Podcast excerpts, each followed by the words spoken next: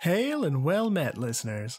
We hope you enjoyed the first arc of the podcast and are ready for the fun and relaxation of life in the City of Splendors when murder isn't on your immediate schedule.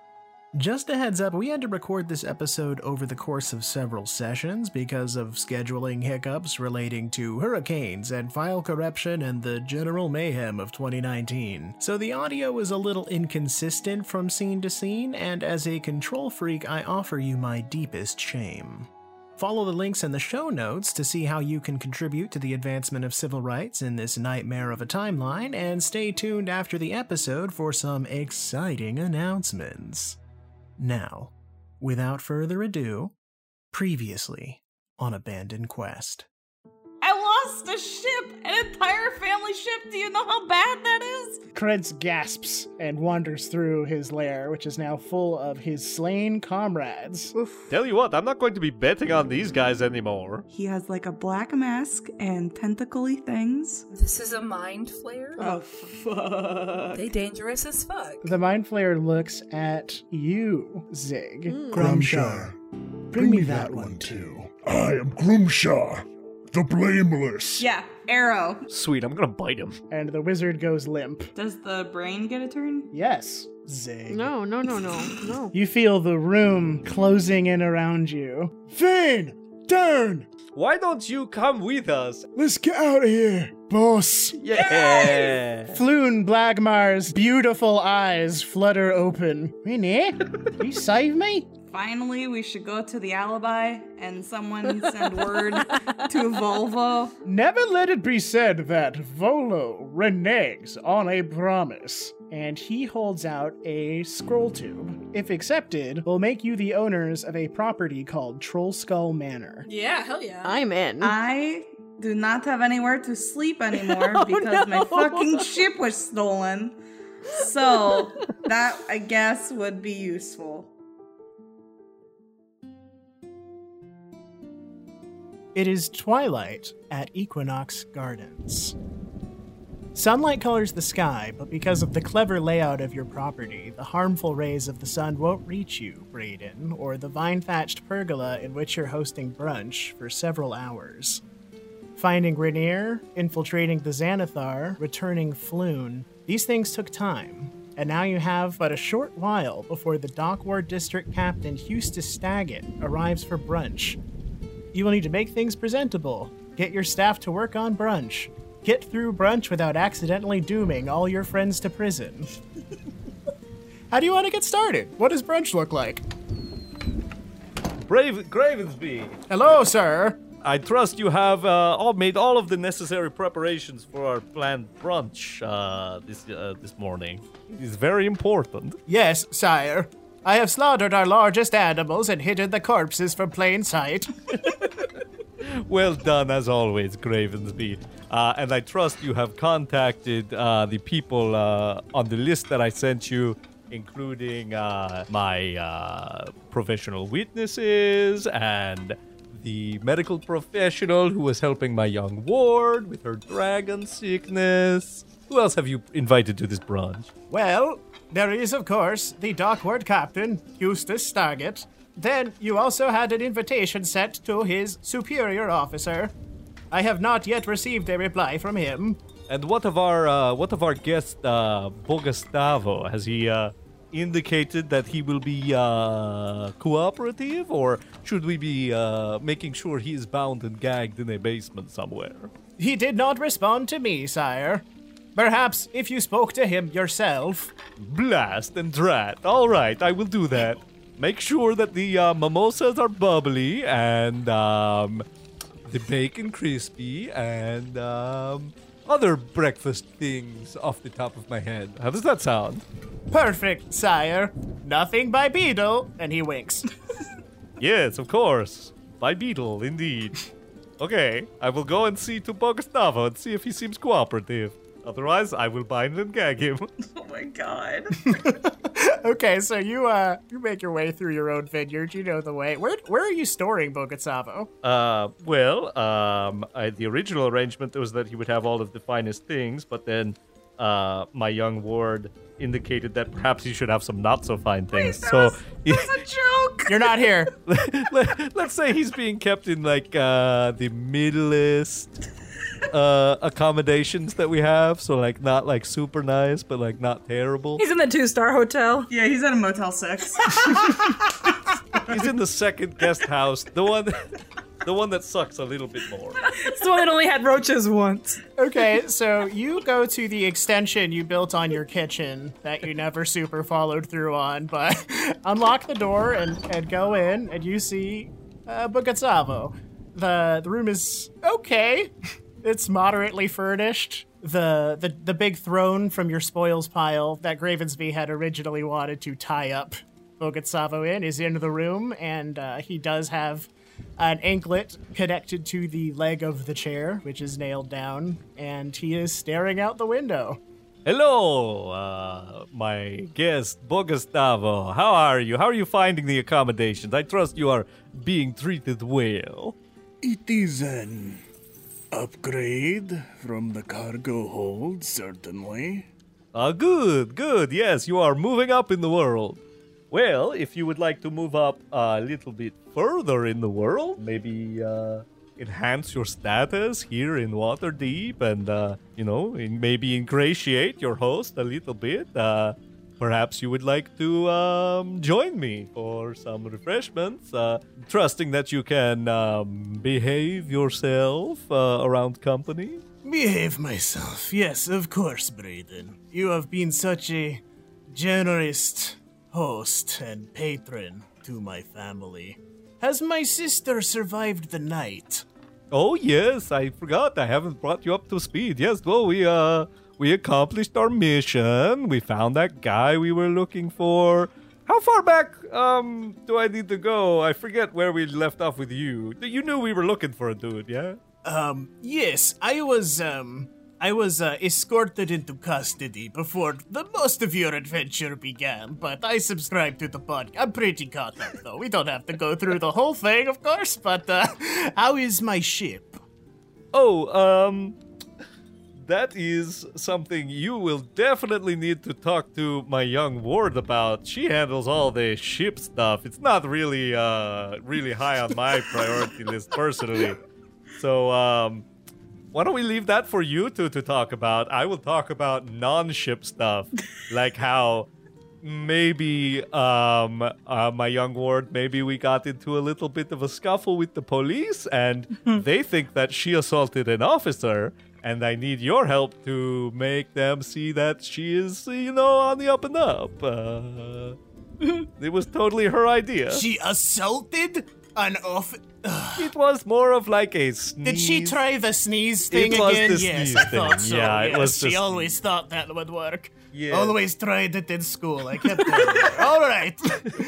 I know from personal circumstance the situation is quite dire. I will assist you in redeeming my family's name. Great. So we'll do that, and let's say if you do a good job, then we won't need to do that thing with the tying you to a chair anymore. And you can just kind of like wander around, enjoy this cool vineyard that I have. Does that sound good? Perhaps. Yes, perhaps. Why don't you make a persuasion check just to nail this all down? Sure. All right, because we're playing D&D. Yeah. Hey, it was a 21. Nice. I'll be right out. Great. Let me just undo the thing on your. Okay, all right. Yes, no, that's good. Okay, all right. Feels good to breathe again. Yeah, sure. You breathe through your ankles. Why not? All right. Well, I'll see you for breakfast. Let's say it's probably in about half an hour. Okay. Get yourself all freshened up. There should be some nice clothes in the closet.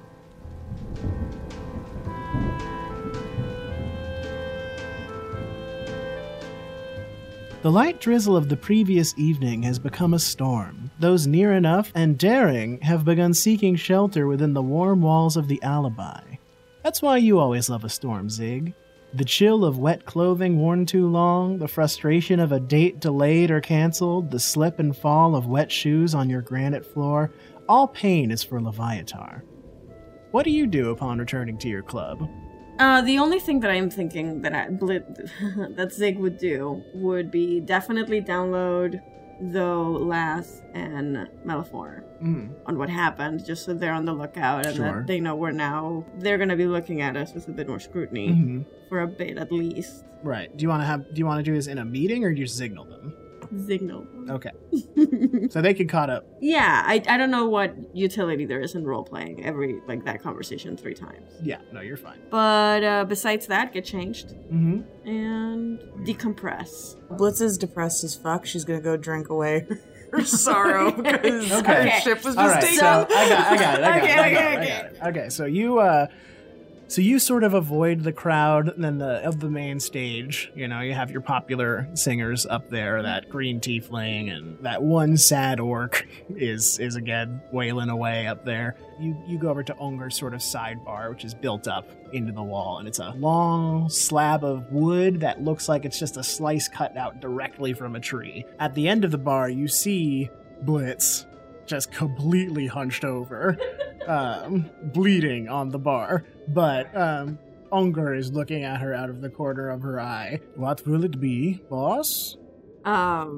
Zig stares for a moment longer. It sort of shakes their head a bit. And they just go, something strong, please. And whatever the lady needs. Unger sizes up Blitz to determine what exactly she needs, and pulls out 2 big jars from behind her bar and reaches her fist into one of them and grabs a bunch of blue fruit that are like half banana looking, and she starts squeezing them into an empty jar and quietly looks down and makes the drinks for you guys. I love Unger. Blitz is just very sad, looking down all mopey. I took the liberty of ordering you a drink, Blitz. Thank you. How are you doing? I don't know what I'm going to tell my family. Oh. They're going to kill me. I mean... No, really, they're going to kill me. This is a very important ship for the family. It's not just I get yelled at here. There must be a way to get it back. Do you have, something on it we could locate? With a spell? I don't know. Do you know a spell to locate something like that? I mean, I assume there's a bunch of... We live in a world of magic, so... I'm sure we can buy a locator spell somewhere. Am I making this up? No, I've heard of people seeking things from far away. Perhaps if you had a thing of the same material that was on your vessel. Unger says as she grabs one of the jars, slams a large, flat sort of wooden spike over the top and shakes it violently. Blitz thinks for a second and then looks down at her armor. It's oh, I got lots of Avianosets gold on this ship, and on me. Well, that could certainly work. Unger slides 2 very large wooden cups towards you guys, and a little bit of glowing blue liquid splashes out.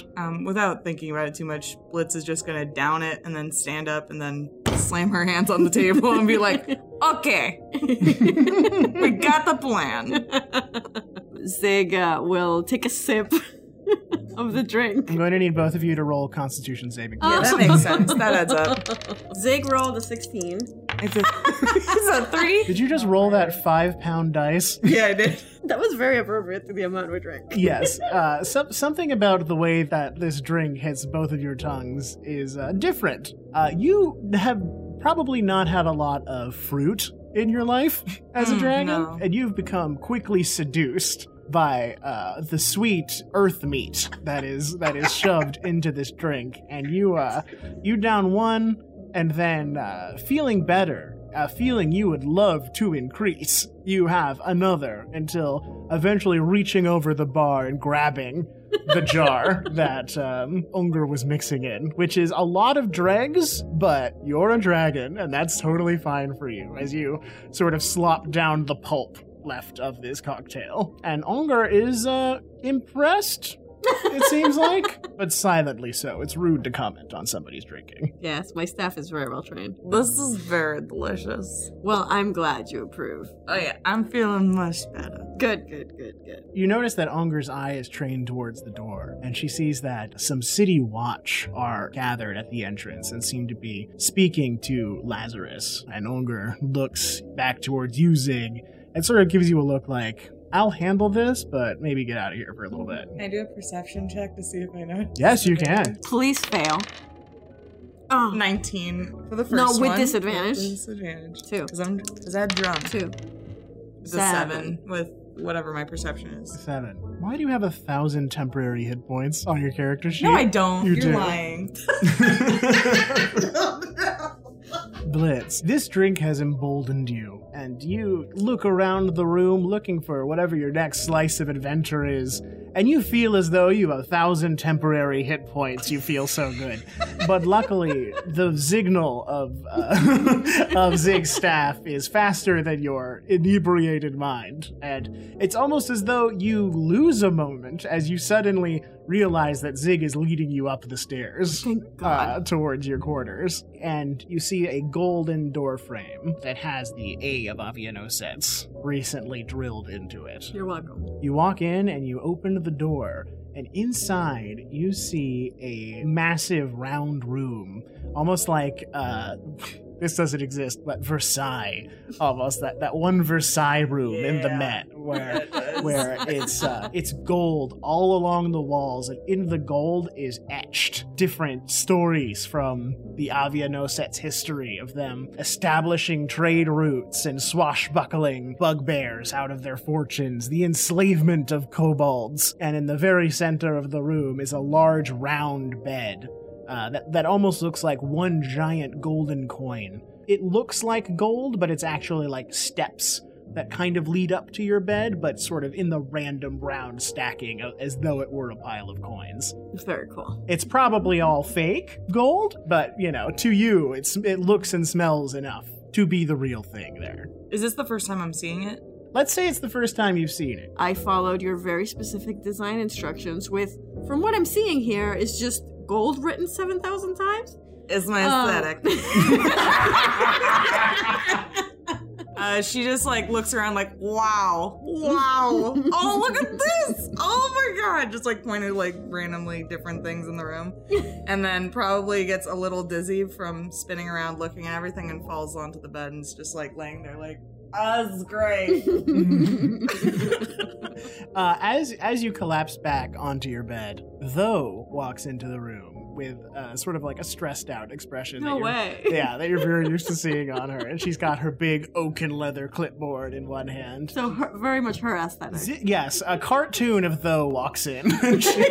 I'm happy to report that we are just doing gangbusters this evening, Zig. All of our rooms are sold out. Every seat in the house is taken up. People are loving the show going downstairs. I told you tieflings could sing. Though I don't think you've ever heard Lazarus sing for a reason, but I'll take your word for it. Oh, you're right. We'd better schedule an employee karaoke night in a week or two. So you're passed out. Yeah. That's what I'm getting from that sound effect. Sleepover. Don't need to worry about her. Sig is going to take a moment to make sure she's really asleep. No, she's just catnapping. She'll be up for... She'll be up in a minute. Other things later. Well, they're definitely rash, which I'm concerned about, but hopefully soon enough we won't be staying at the Alibi, so we'll be fine. Unger told me that she overheard that she doesn't have a ship anymore? Yes, that's going to be something I'm going to be looking into with her. Well, I don't mean to overstep my bounds or anything like that, but... when has that ever stopped you before, though? That's a good point. All right. Rude. But why do we need her anymore? It seems like she's a loose cannon and doesn't really bring anything to the table here. She brings plenty of gold, which we're going to need. Where is she keeping that gold exactly? Well, if we have a chance of recovering it, I think it's worth a shot. All right, if you say so. Yes, and I think you've overstepped enough for tonight, though. As you like it. And she bows and backs out of the room.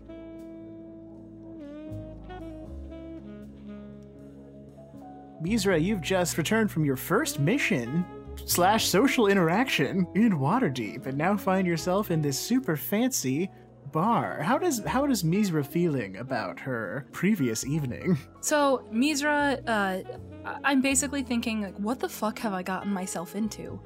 Who are these people? Why am I doing this? Why am I kind of enjoying it? Mm. And it's definitely not the normal group of characters I'm used to hanging out with, considering I hang out alone. Sure. But there's something that kind of wants you to stick around and learn a little bit more, do a little bit of digging and figuring out what makes them them.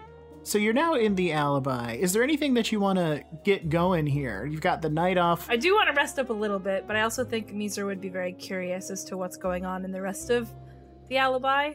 So I think she's going to actually take some time and wander a little bit, like kind of keep it low key, drink a few drinks on the side, like try and heal up a little bit, maybe make some light conversation with Floon and the butt that will not quit. You find that the bottom floor is very open for exploration and sort of there to hook you in and get you a little drunk.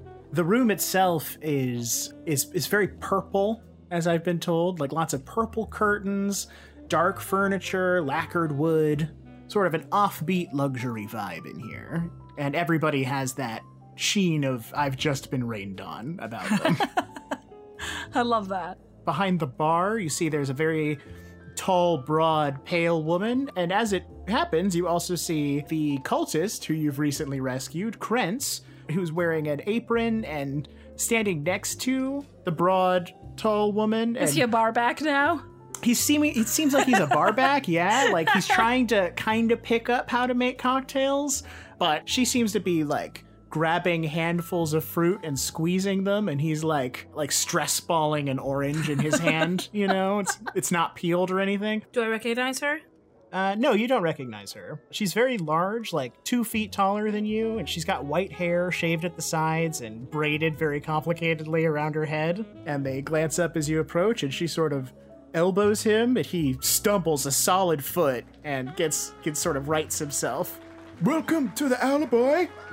My name's Krentz. Can I get you a bevy?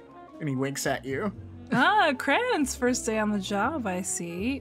I will have top shelf liquor on the rocks, please. Yeah, top shelf. And he looks and he sees that the shelves seem to have been built for this giant woman. The top shelf is a lot higher than he expected. And he turns and smiles at you and says, I'll just be a moment. Mm-hmm. And he tries to play off casually, climbing up onto the bar behind him.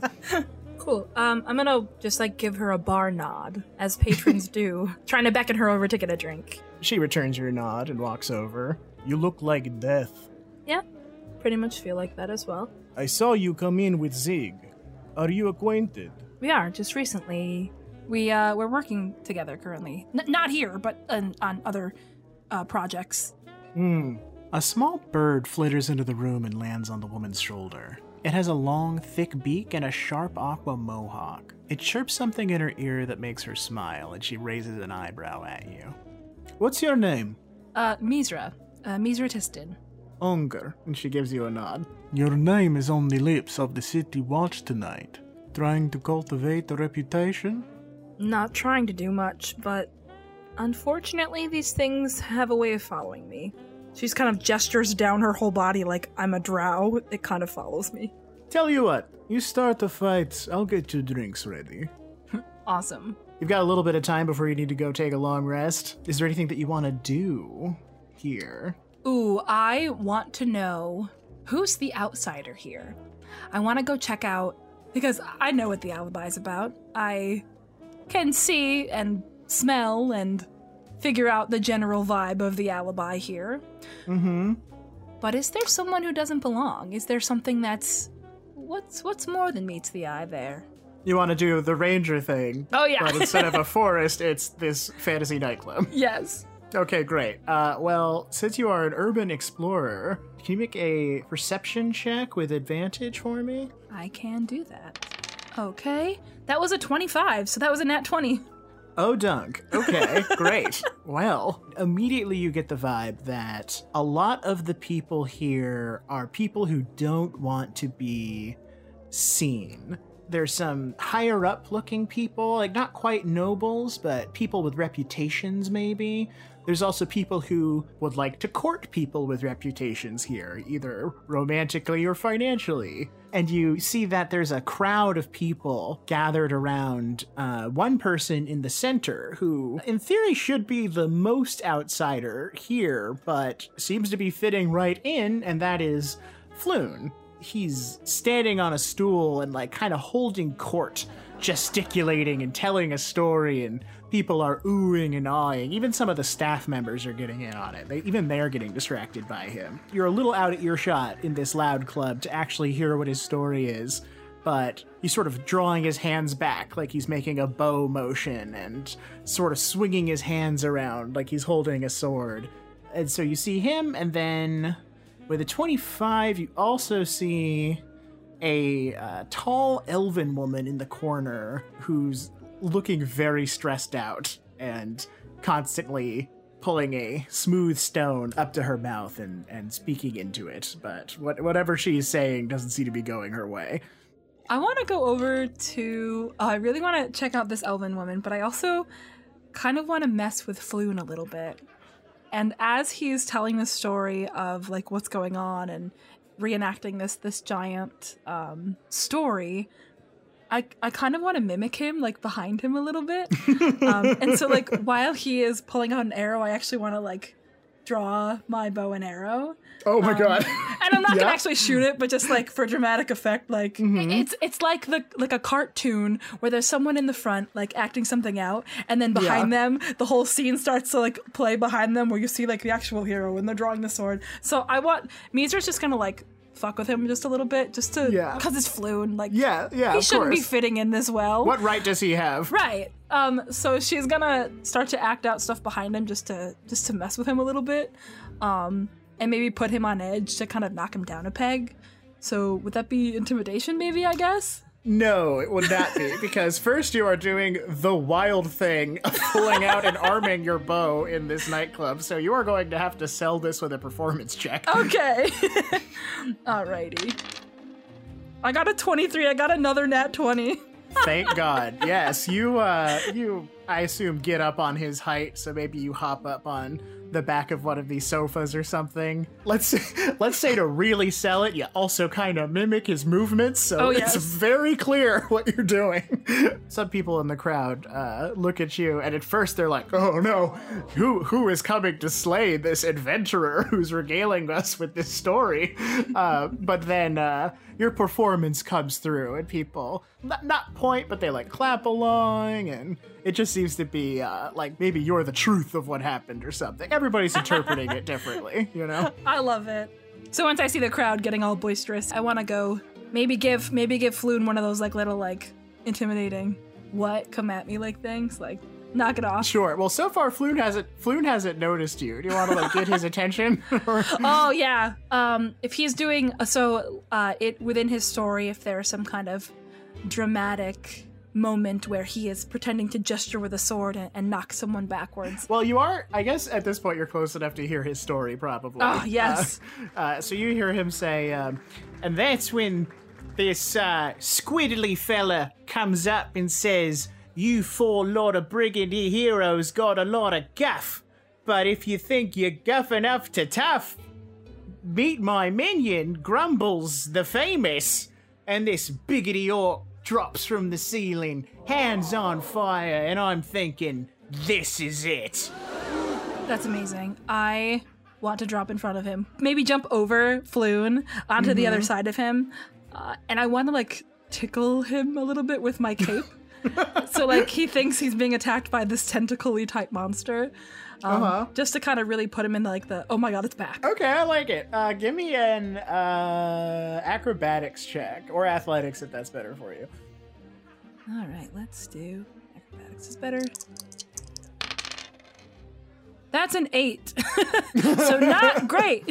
Okay, so you attempt this daring maneuver, and you get the first part off without a hitch. You definitely do this big jump. But as the cape kind of goes over onto Floon, you sort of, it's kind of still wet from the rain, and it's a little heavier than you expected, so you just pull Floon anime style right down onto the ground with you. And I will let you determine which of you is on top, but you guys are anime prone on the ground in front of all of these people. For comedic effect, I'm going to say Floon. So the whole bar kind of slow claps, you know? They're like, cool, it's surprising. Mizra? So Mizra just shoves Floon aside. That! She stands up, she grabs the end of her cape, flicks it to try to get the extra water off. Great. And then just beelines towards the elven woman in the corner. She's given up at this point. She's like, oh, whoops.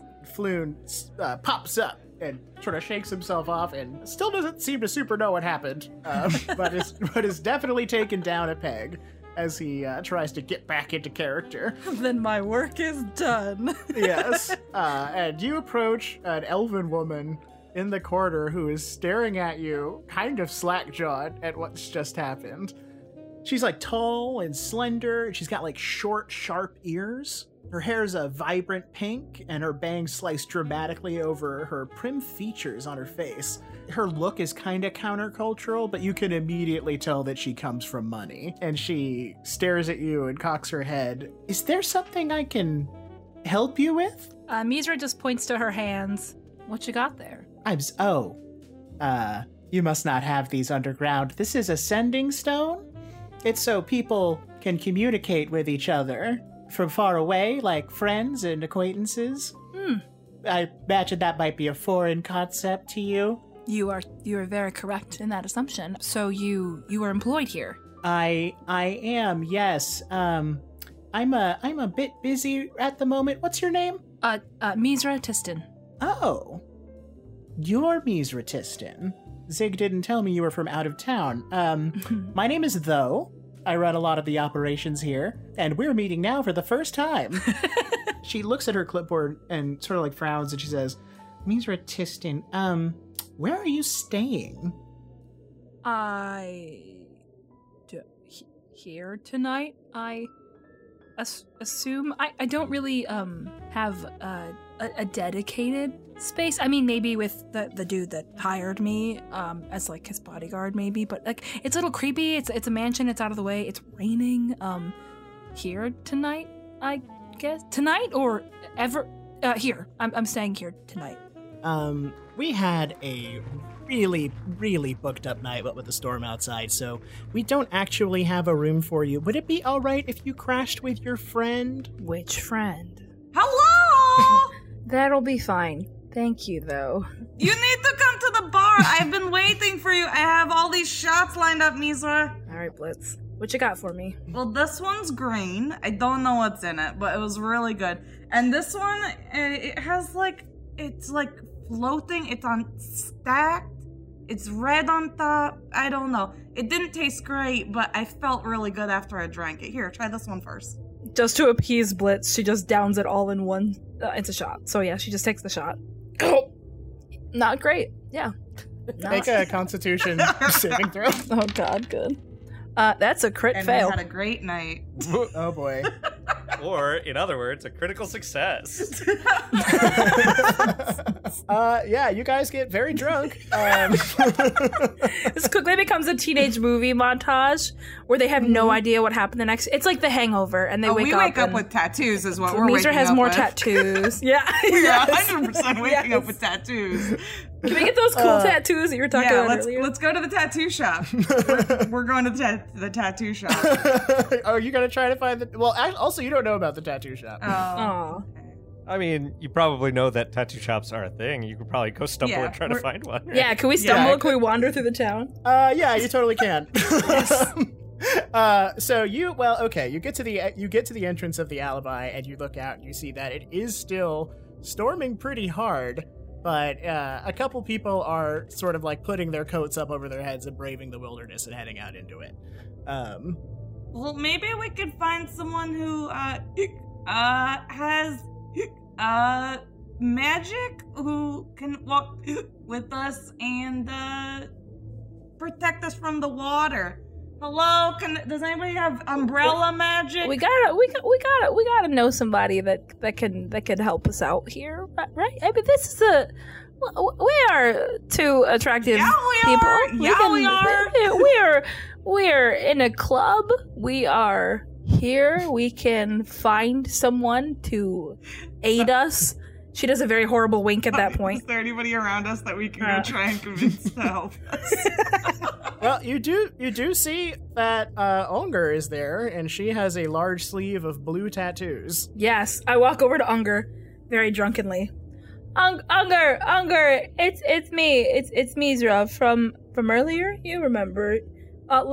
First of all, cool fucking bird. I mean, yes.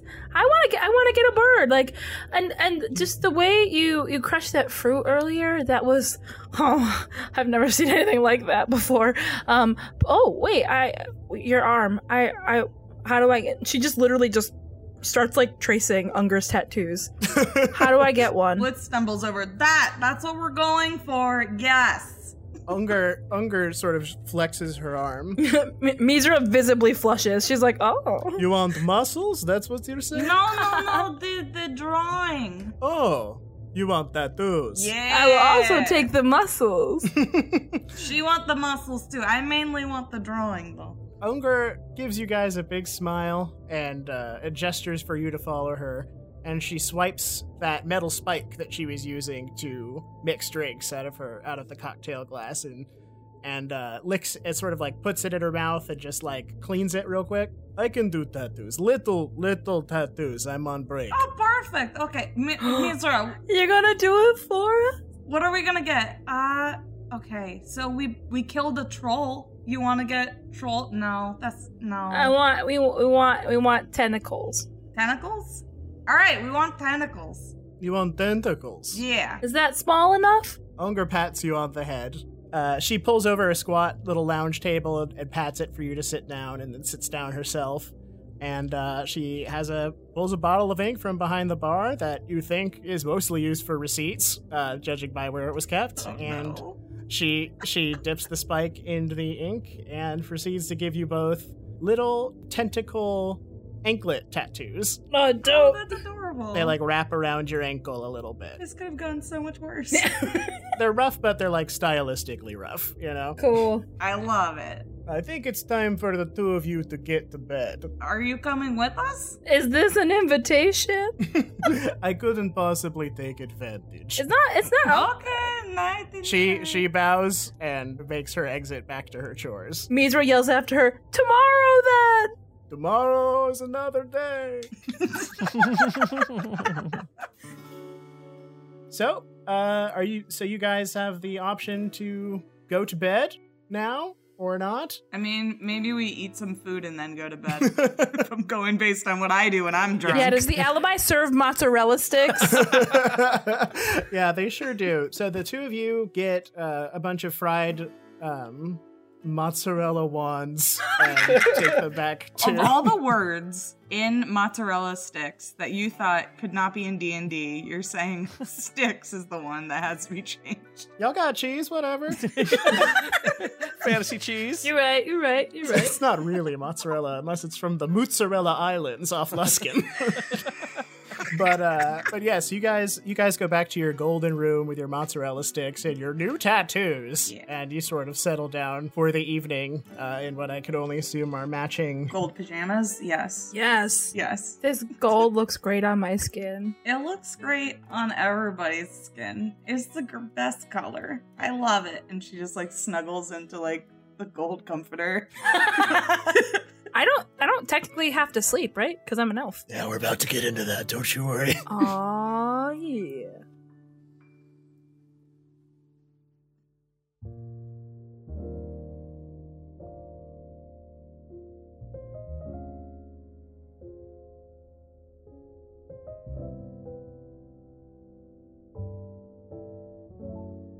Zig, you take a moment to gather yourself in Blitz's room.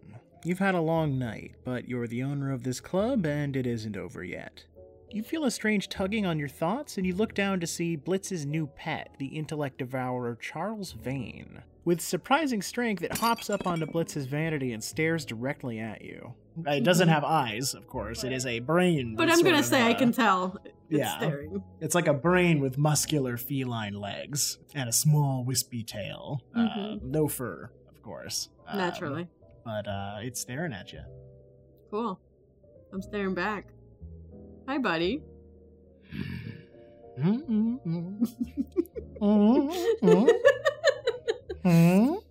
I tell? Can I do perception for like being able to determine its demeanor? Is it curious about me? Is it not? You can make an animal handling check. Ooh, if you like. I like that. Yes, I'm gonna try and pet it since it's animal handling. That is 11 plus 2, 13. 13. You reach out and pet Charles Vane, and it is a strange sensation because your hand is touching a brain. Touching what is a brain. It appears to be a brain. What you assume is literally a brain. So it's smooth, but not slimy? It's not slimy. Yeah. No. And you almost feel like there is a spine between the lobes, sort of like supporting the skeletal structure that might exist within it. Okay. And it sort of curls up on the counter and lets you touch it. Okay. This interaction is sort of a very much welcome relief, and they're getting into it, this interaction of playing with this cute, I think it's cute, thing, and sort of oh, you seem to enjoy this. Are you hungry? Do you eat fantasy bacon? You scoop up Charles Vane, and so not to disturb Blitz's slumber, you head out of the room. You head downstairs and catch a glimpse of Mizra, causing some commotion, but before you can investigate, you notice the door to the dungeon has been left open. Why do I pay these people? Yes, why do you pay these people? With Charles Vane in hand, they're going to immediately head for the door. Help me figure this out. Is this door important enough that someone should be guarding it, or is it just? It's more that the way that the alibi is designed is that most people wouldn't even notice it. Yeah, I assume it's got you can't open it unless it's okay for you to open it. Yeah, Mellifor is an artificer. Mellifor is one of the big reasons that your doors operate the way that they do. Oh, wait, we established that they have special, ways you turn the handle. Right, so this is unusual. And so you take a step inside and close the door behind you, and you hear that complicated latch mechanism fall back into place. Okay. And as you head down, you do not see Mellifor, which is not unusual, but you do see someone hunched over, sitting on one of the corpse tables that is unoccupied. Do I recognize them as someone that I don't know? Roll a investigation check. Or it's dark, so why don't you roll a perception check? Perception? Okay. Yeah. Sorry. Oh, okay. 19. Plus 4. 23. All right. So though you are not incredibly familiar with this person, they are someone who you have recently interacted with. They are wearing a long, torn black coat with sort of a flame pattern towards the bottom and the sleeves torn off. On their exposed shoulders, you can see tattoos of eyeballs, and you realize that this is Krentz, the Xanathar Guildie. Krentz! And he looks over his shoulder, and you can see there are tears in his eyes. What's your name again? Zig, are you all right? Zig, oh yeah, I'm fine. And he stands up and rubs his eyes. I was just looking around, seeing if there was anywhere to lie down. It's been a long night. I see you taking care of Charles there, huh? Warming up? That's great. That's so great. Anyway, I'm just gonna go see if Floon's got a smelling bacon. And he tries to make his way past you and head up the stairs. Before Zig's going to not let him quite. How did you get down here, Krentz? Before you go. Oh, door was open. Just decided to slip right in. Naturally. Can I see if he's telling the truth? I assume he is. Yeah, roll an insight check. 12 plus 4 is 16. He is very shifty when he's speaking to you, and you can see that there is a leather roll with a belt buckle on the front that would be the perfect size to hide a set of thieves' tools on his belt. Cool. All right. Hold on. Let me think. Give me a second. All right, friend. There's breakfast in the kitchen. Enjoy. Yeah. Of course, yes. And close the door behind you. I will. Goodbye. He rushes up towards the top of the stairs, and you hear a rattling as he seems unable to open the door regular style. Okay. And he is now rattling, panicked, at the top of the staircase that you are at the bottom of. Oh, cool. All right. I assume Laz is up there? Is that safe enough? The way that the alibi works is Laz can very quickly be anywhere. Okay, I'm gonna be like, let him out. Okay, so let him out and like make sure he wasn't the one that got in here. Yeah. Maybe, just maybe. So Lazarus opens the door at the top of the stairs, and you hear a stumble and a crash. How's Charles Vane in all this? She seems very concerned about the room that you're in, really? Which she's never seen before. Oh. Or perceived, I should say. Okay. And you hear Lazarus call down. Everything okay down there? So far. All right. You want me to leave this open? No. Okay. He closes the door, and you hear the locking mechanism shift back in. Okay. I'm going to put Charles Vane down on one of the empty, I assume, morgue tables and watch. Okay, buddy. Anyone that shouldn't be here, maybe? What do you think? You see Charles Vane stare at the fresh orc that Mellifor has just brought in. He's wearing sort of like a bandit's armor. He looks like he might have been someone caught up in a brawl just on the street. You do notice that he has a roughly done Zentarim tattoo on his forearm. And Mellifor has opened his chest and has poked around a little bit. And Charles seems intent to stare at it. Okay. Can I do an investigation check on this orc? See if I can somehow discern what's so interesting about it? Make a medicine check. 17 plus 4. Most of this looks like a typical autopsy, and you almost missed it with the way that the hair is braided so thickly and the tattoos up around his forehead. But you notice evenly spaced circular cuts around the scalp of this orc. Ooh, interesting. Yeah, let's pull back. I assume pull the hair off? You pull the hair off, and you are correct. The small bit of medical adhesive comes loose, and the top of the skull sort of falls off. Oh, it's been sawed open. Yes, and inside there is brain, but it has been scooped several times. Ooh, okay. And you see only the bottom of it, like the remnants of a coconut almost, where someone has scraped the flesh out, and most of the skull appears to be empty. Okay. How is Charles Vane in all of this? Is he excited about brain? As the top of the head falls off and the ponytail of the orc sort of drapes over the table, you see Charles Vane leap onto the ground and sort of tug on the braid so that the top of the skull falls down onto the ground, and it begins to scoop at whatever it can get of the brain from the top of the skull. So this is what you eat. All right, well, I'm sorry there's not more. And you hear another mechanism operating deeper inside the chamber as a door opens and Mellifor walks into the room. Oh, finally, Sieg. I've been wanting to show you this all day. Take a look at this orc. Do you see what's going on here with this orc? You're a medically trained person. Why don't you tell me what you think is going on here? Well, his brain seems to have been scooped out. Was that you?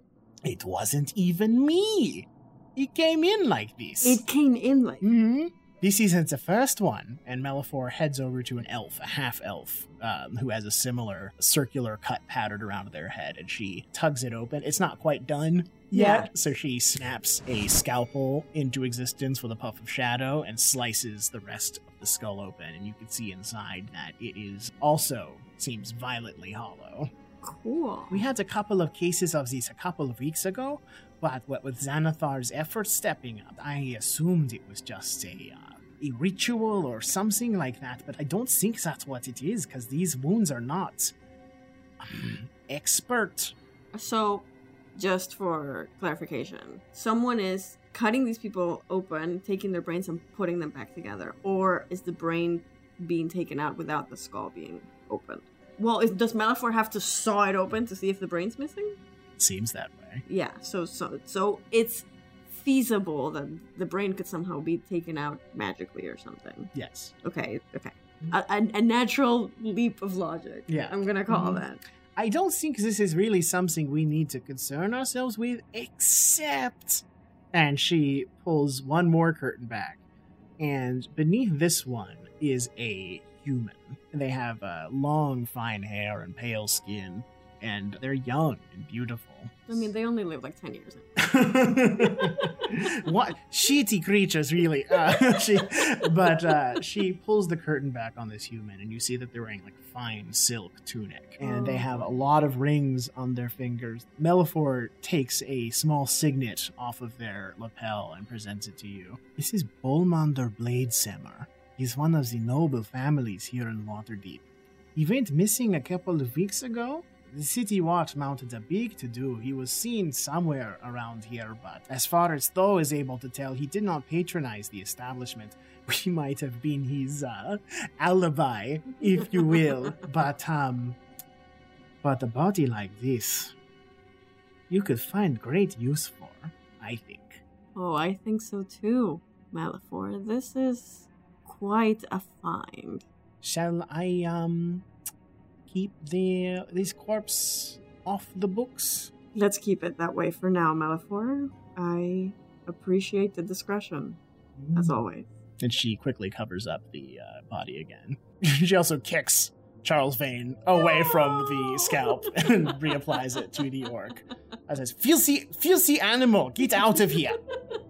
No animals in my lab, Zeke. All right.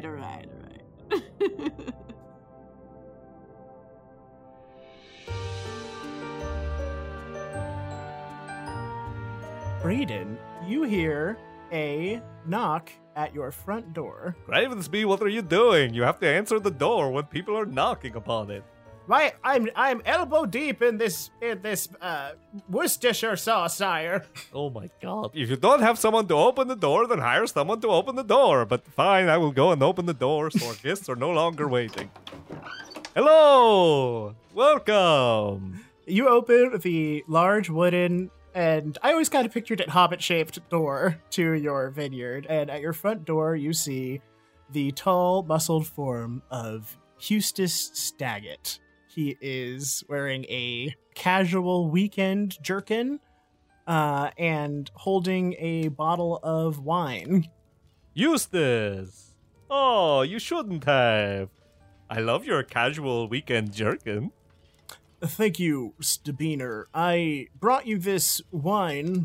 I figured if you don't drink it, then I can drink it without the assurance of my own death. Wow, how thoughtful. Yes, of course. I will have Gravensby put it on the rocks. Now, I must apologize. Usually my door would ominously open by itself and then slam shut after you walk in. But this time, we're trying to keep it casual, so I figured I would comment. Collect you myself. Why don't you come in? Let me see what you brought me. I will take a look. Is it good wine? Like, is it pretty good? It's from out of town. It's Luskin wine, but it's not like particularly great. But the label's nice. Oh yes, look at this. I brought a Sahuagin vintage. I don't know too much about wine. It's when you pick it based off the label and it's actually really shitty. Of course. Impeccable taste, as always. So, Stabiner, where did you hide all the skeletons? Am I going to open a door and see a bunch of decapitated heads roll out onto my shoes? Oh, Eustace, you would enjoy that, wouldn't you? But no, the skeletons are somewhere where you will never find them. Come in. Why don't you meet the other people I have invited over for brunch? So you usher Braden Stabiner over towards your little brunch area. You mean Eustace? What did I say? Braden's demeanor. I did that in like half the documents also. I don't know. It's like... Take yourself by the arm, you take a nice long stroll. Your names have the same tenor. I don't know. Eustace Staggett and Braden's demeanor. You take old Captain Staggett out into the brunch area of which you are, let me do a DM voice, of which you are hosting brunch. So you're out in the Rose Palapa you have set up in Equinox Gardens. It's beautiful, thatched vine and stained glass. There are 2 pitchers laid out. Or how many people are here? There are 8 pitchers laid out, half of them orange and half of them red. Servants in dramatic black suits escort silver platters in and out, the heavy chains of their domestic order never swinging as they walk. Can I be like sitting at the head of the table ominously like Darth Vader in Empire Strikes Back? And you see a couple of figures around the table. There are 2 people in sharp black suits who have very immaculate haircuts. One of them is a very put together human. You would describe him as a hotshot. Next to him, there is a human woman with angular, sharp hair. Both of them are sort of whispering to each other in conspiratorial ways. For the purposes of this recording, they are Colt Kilroon. Who's going to play Colt Kilroon? Hello!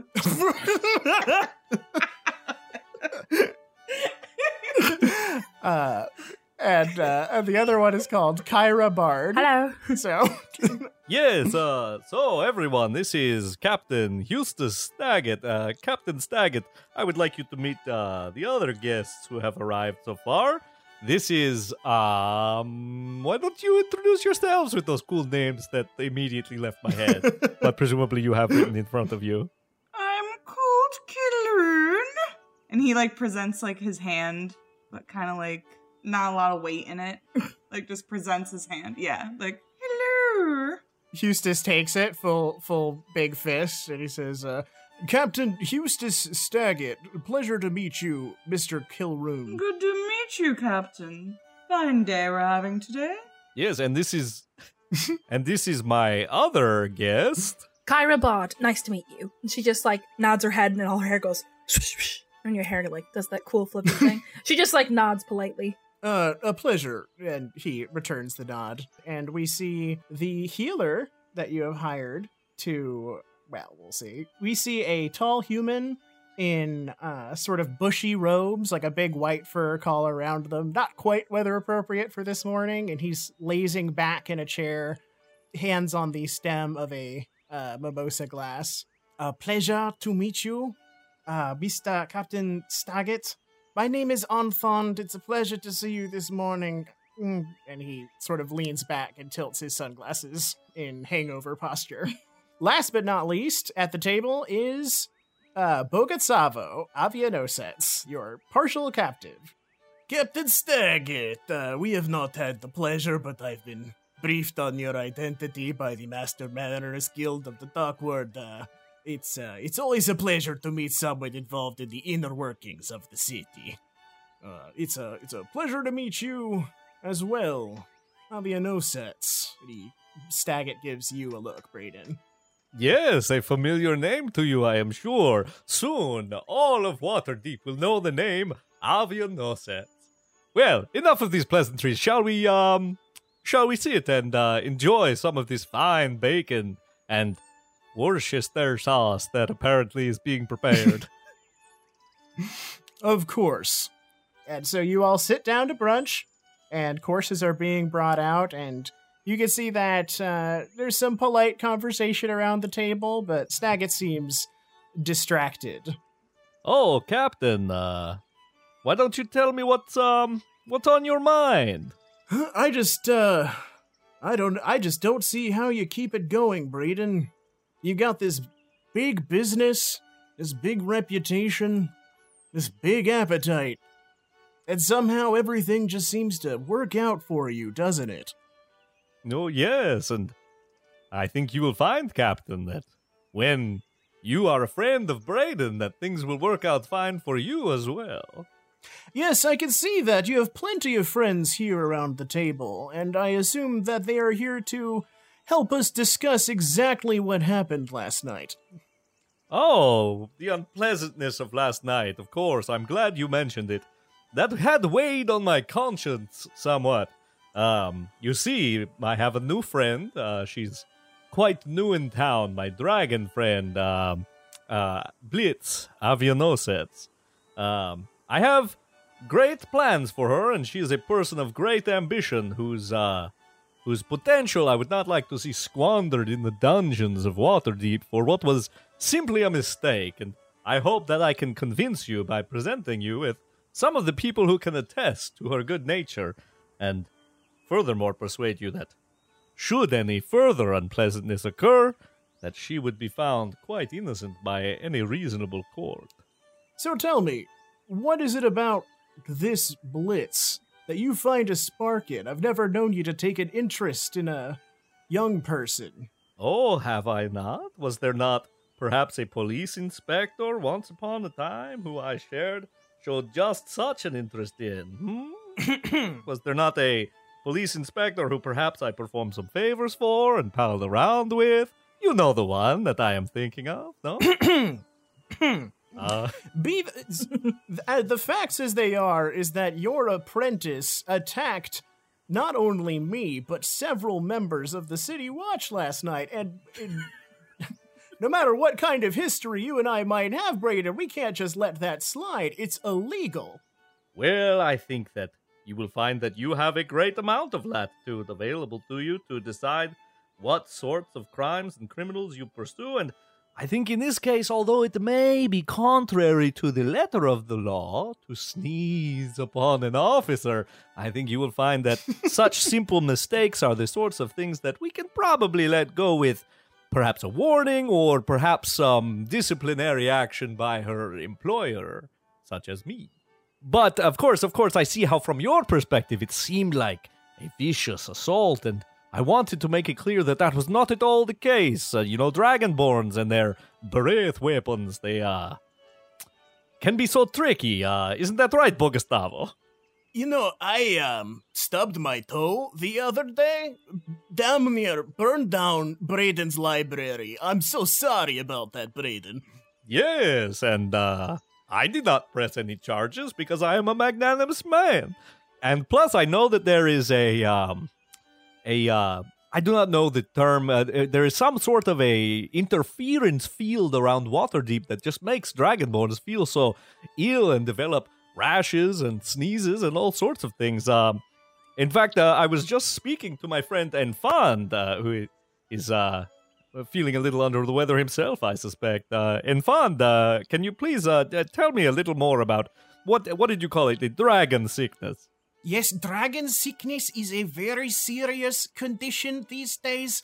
It drives them absolutely mad when they get into the walls of Waterdeep. It is crazy that any of them are even walking around with what little control they have over their actions.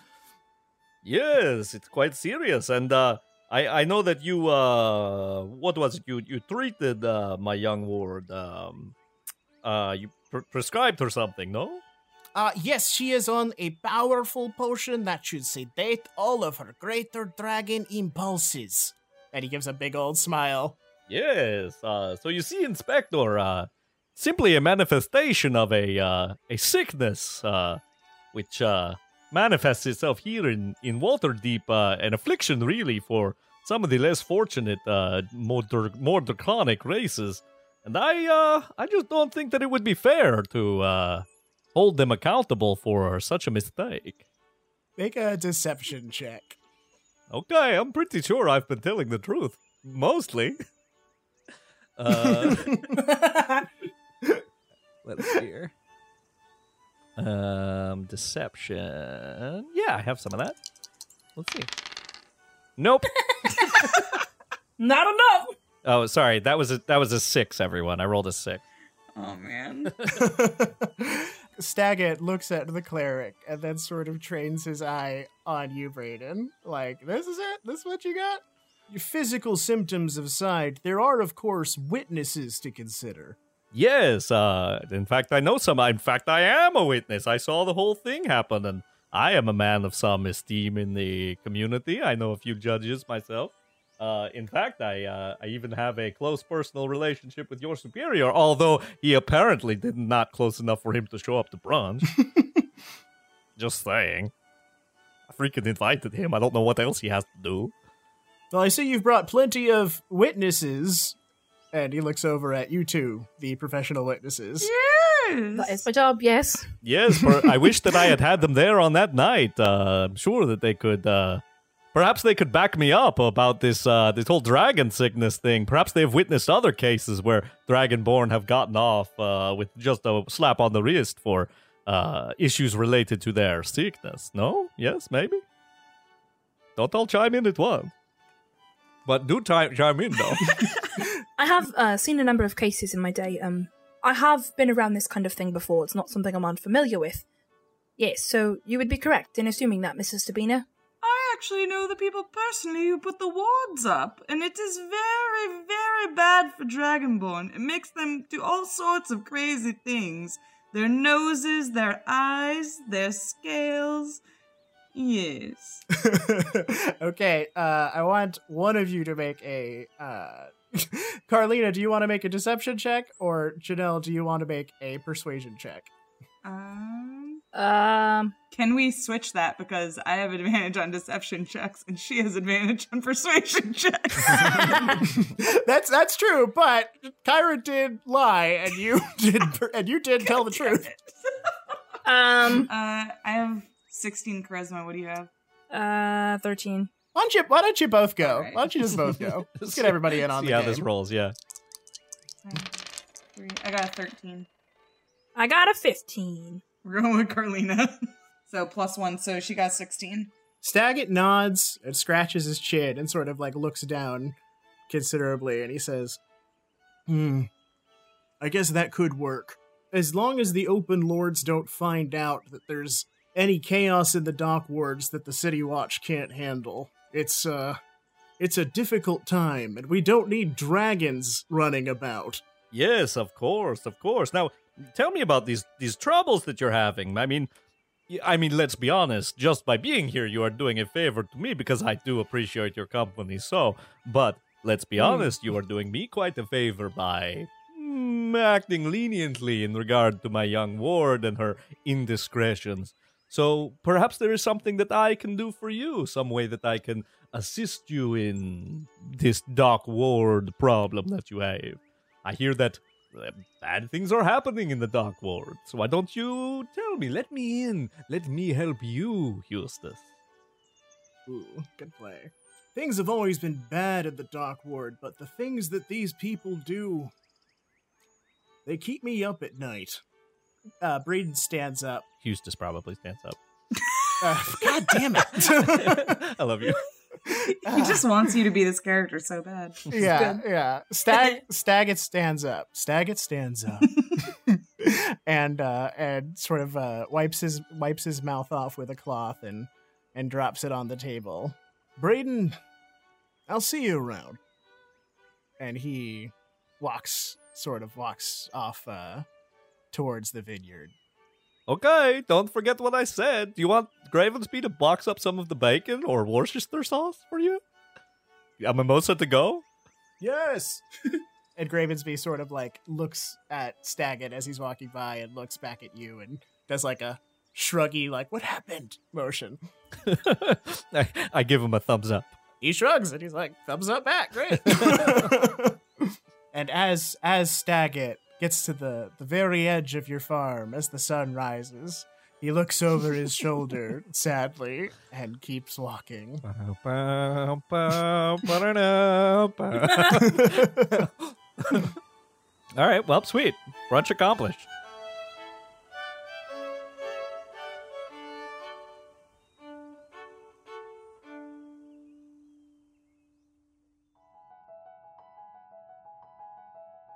This has been Abandoned Quest, a production of Sea Monsters, etc., featuring Mike Allen as Braden Stabiner, Janelle Irene Lawson as Blitz Avianosets, Sarah Nagel as Zig, and Carlina Manzi as Mizra Tiston. Character and album illustration by Jem. who you can find on Instagram at maidfetish. We are happy to announce that Abandoned Quest is now on Patreon. Become a patron for exclusive content, such as Zoom recordings of our home games, AMAs with the cast and crew, hearing your name in the credits, and, coming soon, spin-offs, side quests, and limited series, some of which are in space. We're also in the process of setting up a World Anvil where you can easily find lore, magic items, plot summaries, and a complete list of music and audio credits. At least eventually. I have a lot of copy and pasting to do. I also wanted to give a special shout out to a site I've been a patron of for months, Tabletop Audio. They provide long, looping tracks of music and ambiance that really enhance your games, and they recently answered my request for Waterdeep at Night, which, for me, is going to be a lifesaver. Finally, consider donating to one of the charities below, or you can support diversity in the RPG community just by heading over to rpgcast.com and subscribing to a podcast from diverse creators. Additionally, the Dungeon Masters Guild has just released bundles containing a frankly astonishing amount of RPG materials, all benefiting Black Lives Matter, the National Police Accountability Project, and the NAACP Legal Defense Fund. These bundles contain everything from campaign settings to homebrew spells and items to maps and races and so much more, and they are not paying me to say this. I would just really suggest you do it. This has been your Dungeon Master, Donnie Knowles. Thank you again for your continued support. And from all of us at Abandoned Quest, don't give up.